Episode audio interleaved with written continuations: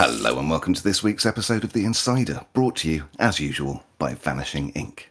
Well, crikey, my guest today has done it all. Won the Magic Circle's Close Up Magician of the Year not once, not twice, but three times. Done Fool Us twice, loads of other television appearances, including Paul Daniels' show, The Magic Castle. He's put out many amazing DVDs, including Tapestry of Deception and the classic Magic of Michael Vincent. There's a clue there. It is, of course, Michael Vincent.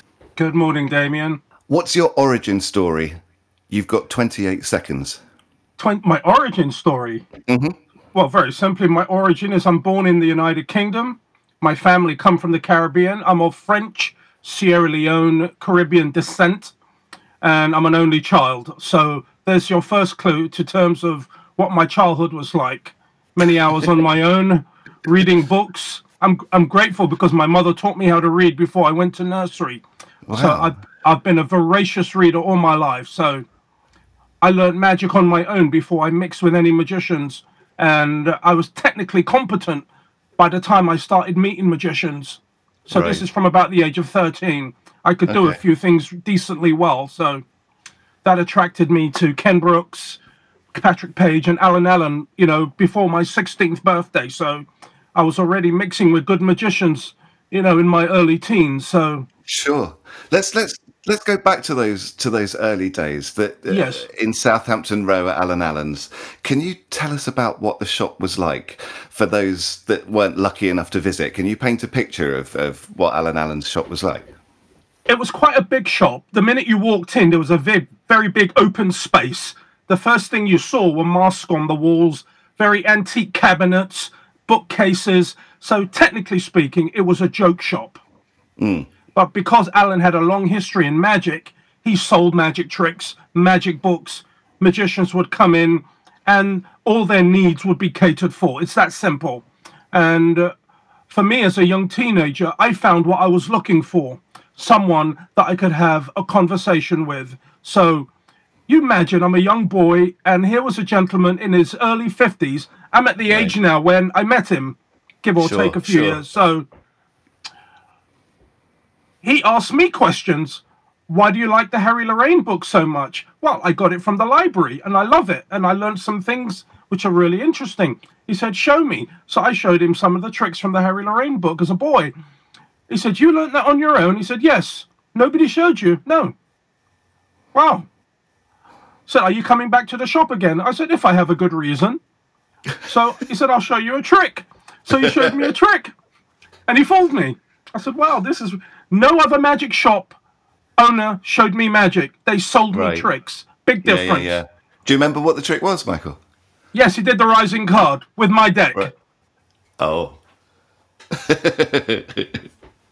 and it was clean as a whistle. And the card wrote, and he gave me my deck back. I was flabbergasted, and I just knew this is where I needed to be. So if you can imagine, every Saturday without fail, that's where you'd find me from ten till two o'clock in the morning. And then one day he said, um, "Would you like to come back to my apartment?" I said, "I can show you some videos." He did, and I- went. I showed him tricks, and you could say he became my artistic director. And so began our friendship, relationship that lasted until I saw him take his last breath. And uh, because of Alan, he provided the golden key that opened Yes. the door to meeting Yeah. Cy- Cyan Field, Patrick. Page, Dai Vernon, Larry Jennings.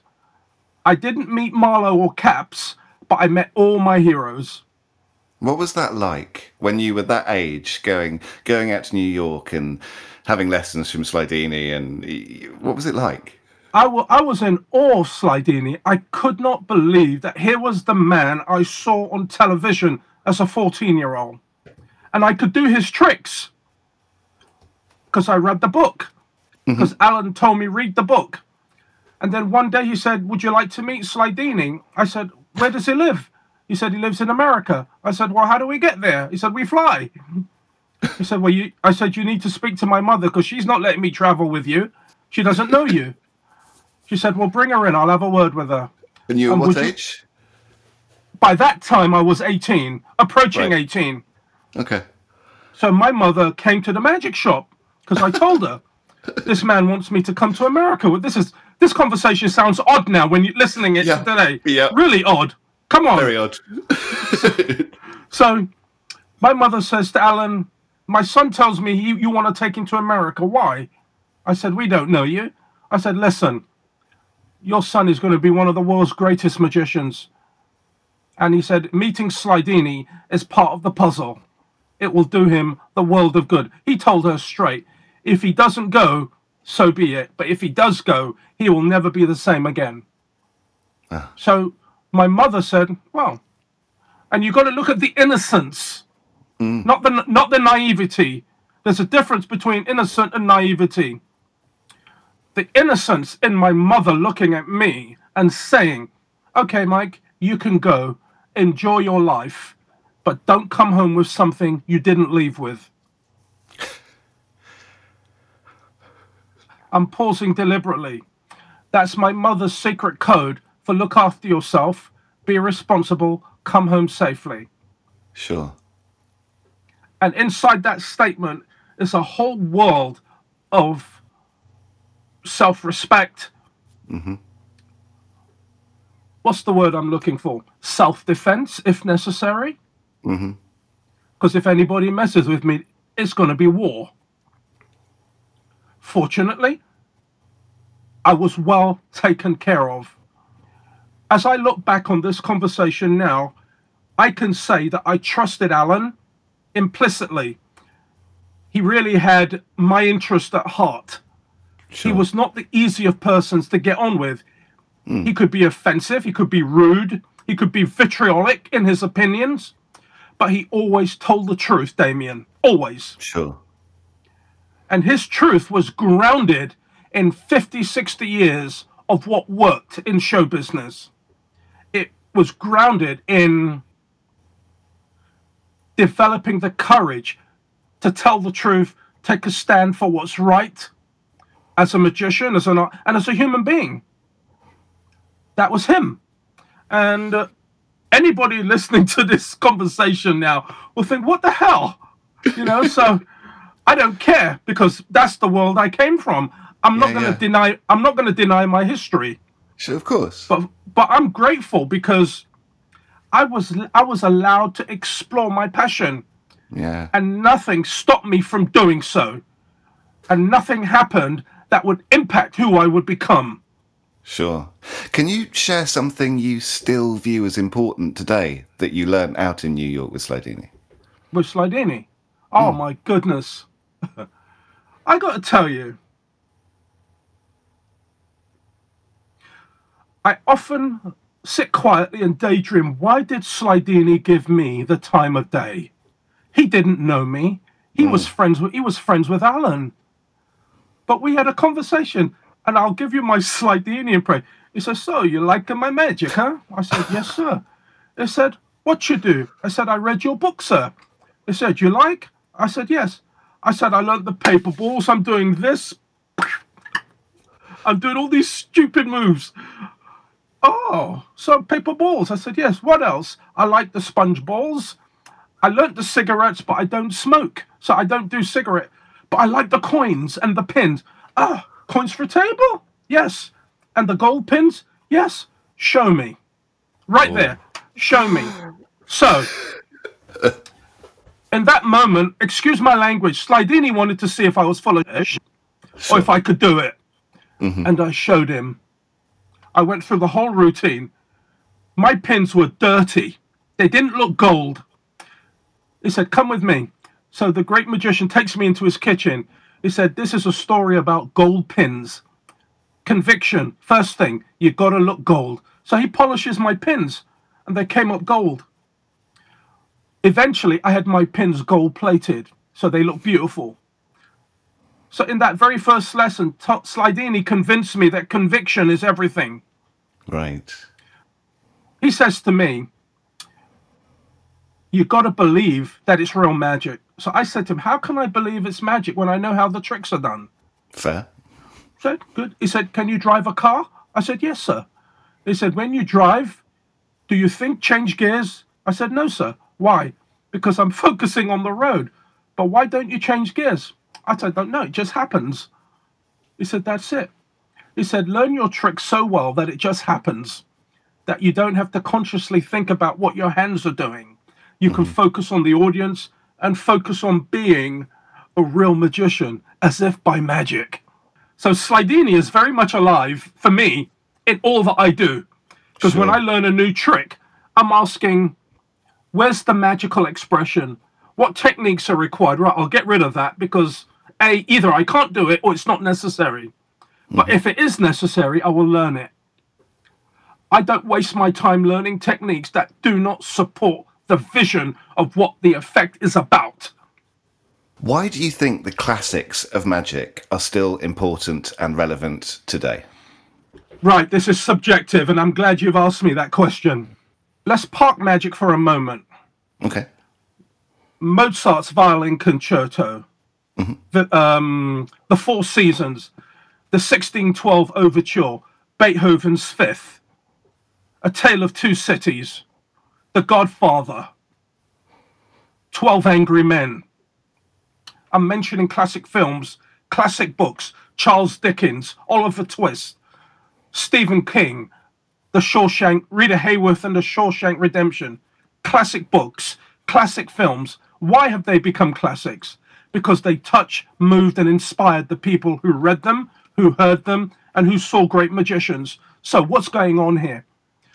The classics have a purity of expression, a rock solid construction and design that allows that expression to flourish. And the and the artist whether it's an author a musician a magician the person who expresses that vision is someone who has the sensitivity and the technical skill to bring it to life. For the joy of the author uh, also the audience the reader or someone who has come who has paid money to come and see a show so let's go back to magic let's take a track pick a pick a pick a classic trick any trick Uh, coins through table, then, as we were talking about that before. okay what's the effect Normally, four half dollars travel through a table. Okay, that's what happens. But the effect is the coins traveling from one hand to the other through a solid barrier. Okay. That's the effect. Now, it becomes a classic because of the interpretation and the selective elements that the magician wants the audience to experience. The coins are going to leave my left hand and join the right hand, but to make it harder, I will put a barrier in their way through a table. Boom, first coin. The effect is pure. The audience can describe it in a single sentence. He made a coin go through the table. And what killed me, he made them go back the other way at the end, in my version. At the last minute, they all go the wrong way. It's pure magic. And the effect is so pure, the audience don't even question how was it done because they're too busy dealing with how it made them feel. Right. That that is why classics are relevant. Simply because the effect is so pure, the audience is too busy and confronted with how the experience made them feel. Does that make Now sense? Absolutely, but the, the the feeling is is something that I'm interested in. There's one thing that combines the magicians that you admire, Slydini, Endfield, Wonder, Goshman, and it's not the skill, which is mainly hidden, as you said, but the feeling that the audience has. How do you select material as a starting point when your aim is to give them a magical feeling? Very good question. That's my first goal. The audience must feel it. No question, no compromise. So when I'm studying tricks, hmm. if if I don't feel the potential, I don't waste time with it. Right. I may learn it as a psychological exercise mm-hmm. because there, there may be an idea that I can apply to something else. More often than not, that's the case with a lot of stuff. Some books have nothing except derivative nonsense. Mm-hmm. Nothing. And I, I rather burn those books. But a part of me can't burn a book because a book is there to teach. And some books teach me, move on. Don't waste your Yeah, time. yeah, yeah. Right. Yeah. So I base my material on why I love the classics. I can describe the effect. The effect is pure. It allows me to communicate a very simple premise And uh, I see a possibility in this routine that allows me and the audience to engage in a conversation about something significant. Okay. Okay. About about your you the conversation. You believe you seem to believe very strongly in scripting. It seems to shine through in all of your performances. Every word, every pause is thought out. Why do you think that's important? Well, the script is important, but I struggled for a long time because my script sounded like a script. I hadn't learned the art of making it sound as if I'm speaking it for, for, for the, the, first, first time. time. Yeah, yeah. So I had to learn the art of pausing, saying nothing. And the pauses is what made the difference because I used to work really fast, but I've had to learn to slow down, which is why I have a massive archive of videos of myself. And I've studied myself objectively. Very painful to watch mm. yourself. And to watch yourself from 20 years ago is no joke. Sure. I thought, man, what was I thinking? Why did I say that? What was I? Where was I? Where was my head at that? It's very useful because who who we are right now informs who we become when we perform magic. And the person talking to you now next week will not be the same person. Yeah, yeah. So scripting for me is critical. I start off with a basic outline of where the premise is, and I allow my script to develop. I will script the opening lines, I will script the closing lines.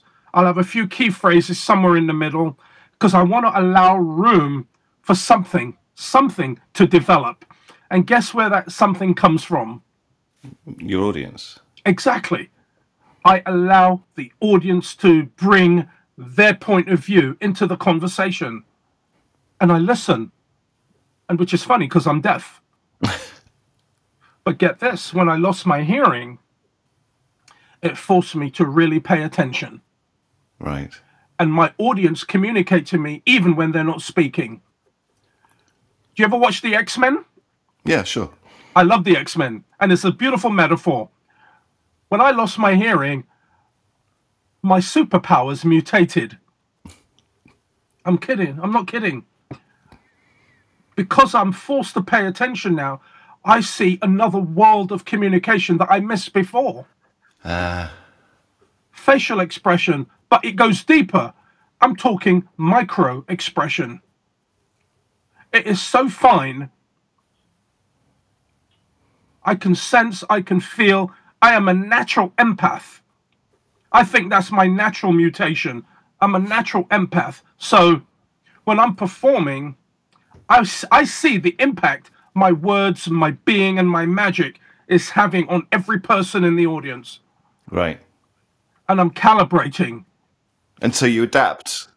I'm calibrating. I'm making minute adjustments because I'm looking to see this.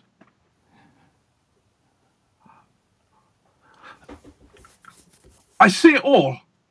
Does that make sense? Yeah, perfect sense. Yeah. Perfect okay. Sense. I read that you, if you don't want to talk about this, it's fine. But I read that you were bullied at school and that I magic was. and a teacher helped stop that. Can you tell us yes. that story? Very much so.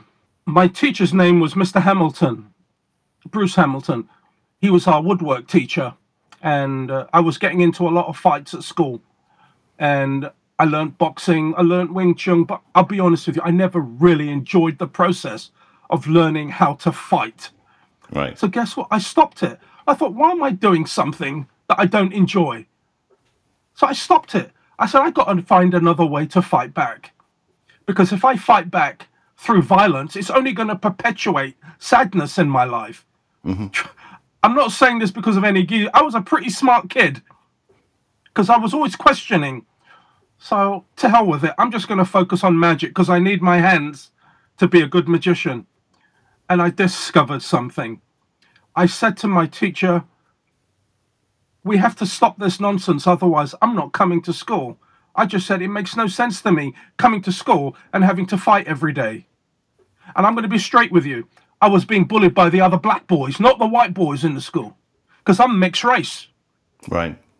Okay, I'm not pure black. If I had to live my life again, Damien, I would come back as a pure black man. You want to know why? No ambiguity. No Right, ambiguity. right, right. Listen, I have no qualms having this conversation because I'm stuck right in the middle because I don't know where I belong. Sure. So I just Well, said, to hell with it. I'm going to belong to myself. And if I make friends, great. If I don't make friends, goodbye. I'm okay mm. without you. That's my philosophy. I am okay without you. So, fortunately, once I made my mind up, that was that. So my teacher said, okay, Mike, I know you're interested in magic. Why don't you put on a show for the school and it will stop the bullying? I said, give me a break. That's just going to make them more angry at me. They said, no, you can do something they can't explain. And I promise you, they will leave you alone. You will be powerful afterwards. Oh. I'm, I'm about 14 or 15. So I did the magic show. I was already studying Slydini's book. So I did the, his sponge ball routine uh-huh. with the purse frame. Yeah. And would you believe I did the paper balls over the head?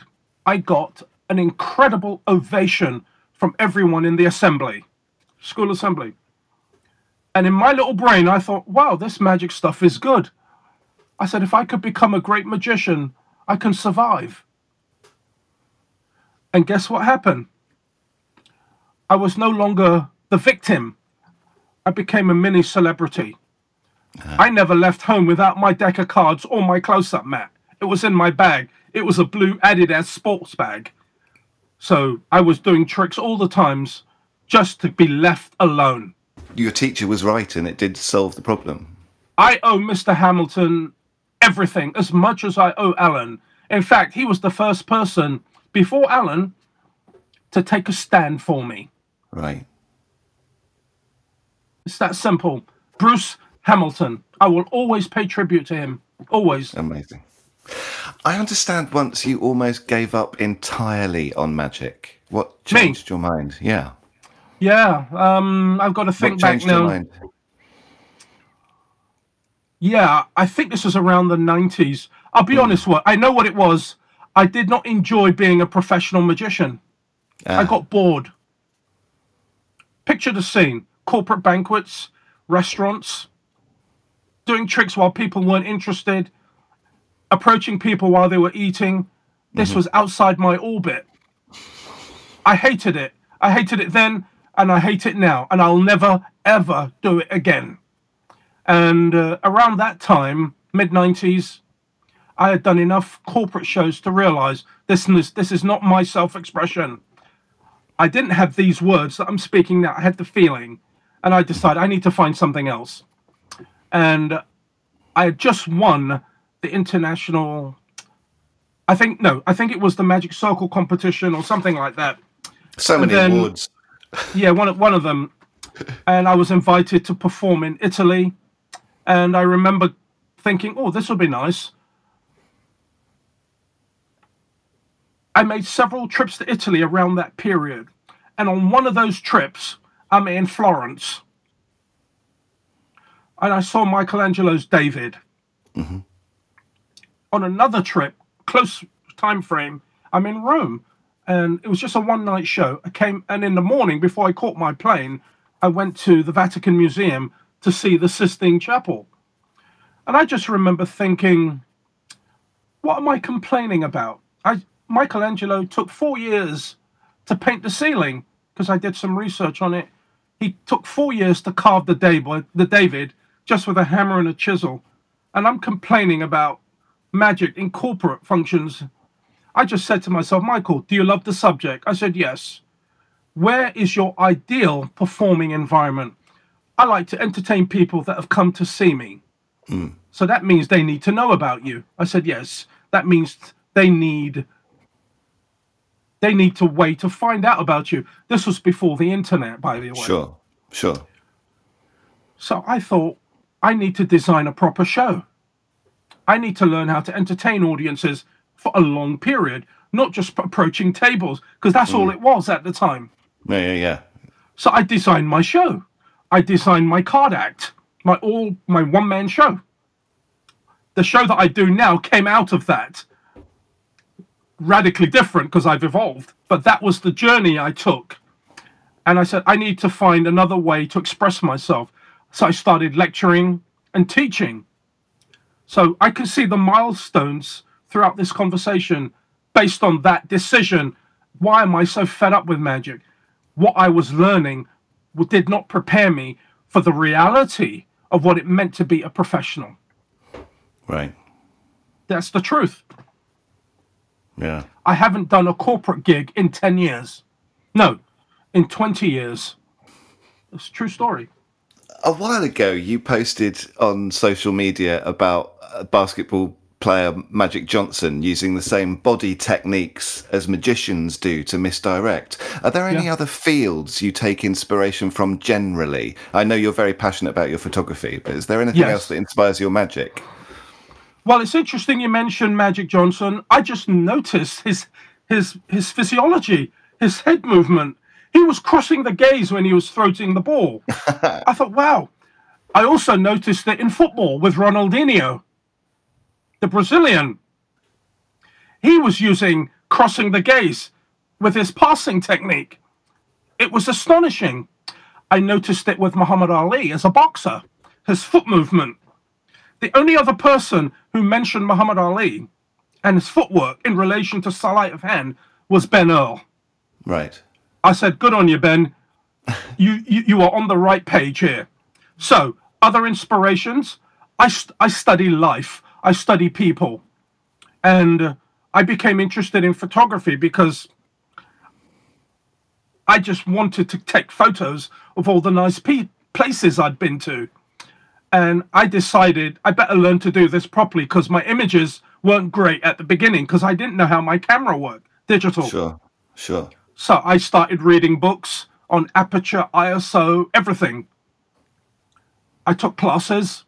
My mentor was a man named is a man named Brian, Bryan Peterson. Are you seeing a relation an interesting thing here? I'm meeting all my heroes in photography, just like I did with magic. Uh, I reached out to them. Brian invited me on his workshop when he came to London. So we were down in the Cotswold photographing. I stayed with him in Seattle and we went up to uh, Seattle Park. Beautiful scenery in that part of the world. I am now a technically confident image creator. I am now practicing my vision. I know what my camera's doing. So, what does photography teach me about magic? Everything composition, lines, structure, texture, color, vibrancy. Where's the emotional content in the image? What's the story in the image? Why am I taking this image? Why? Why? Why? What's what's the hook? All of this applies to magic. Yeah. The Yeah. magician and the photographer are storytellers. Here's something for you. When I was at school, I wanted to be a journalist. Uh-huh. It's come it's come full circle. I am now a photojournalist. And what's my overriding subject? The expression of life in all its horror and genius. The human condition. All of this ends up on my website, my blogs, my images, Instagram. All of my images come with a narrative. And I'm cross pollinating what I learn as a photographer with the craft of magic. It's fascinating, but we've run out of time. It's only a 30 minute show. We always end with four quick fire questions. Are you ready? Okay. Your favourite film? The Godfather. Your favourite musician or person that makes music? Wow. Sam Cooke. Favourite pizza topping? Pizza. Topping. Mm-hmm. Oh my goodness. pepperoni, pepperoni and mushrooms. Cool. And who would you rather fight? 100 tiny Andys or one massive Joshua? I'd fight Joshua J. Because jo- Joshua's taller than me, so my I get a lot of leverage from my left hook, you see. And he, and he wouldn't see it coming. Michael, should people want to have a look at your pictures, what's your Instagram? Um, Fuji Warrior. I'll put a link in the show notes. Um, thank you so much for your time and thank you for your honesty. I really appreciate it. Thank you.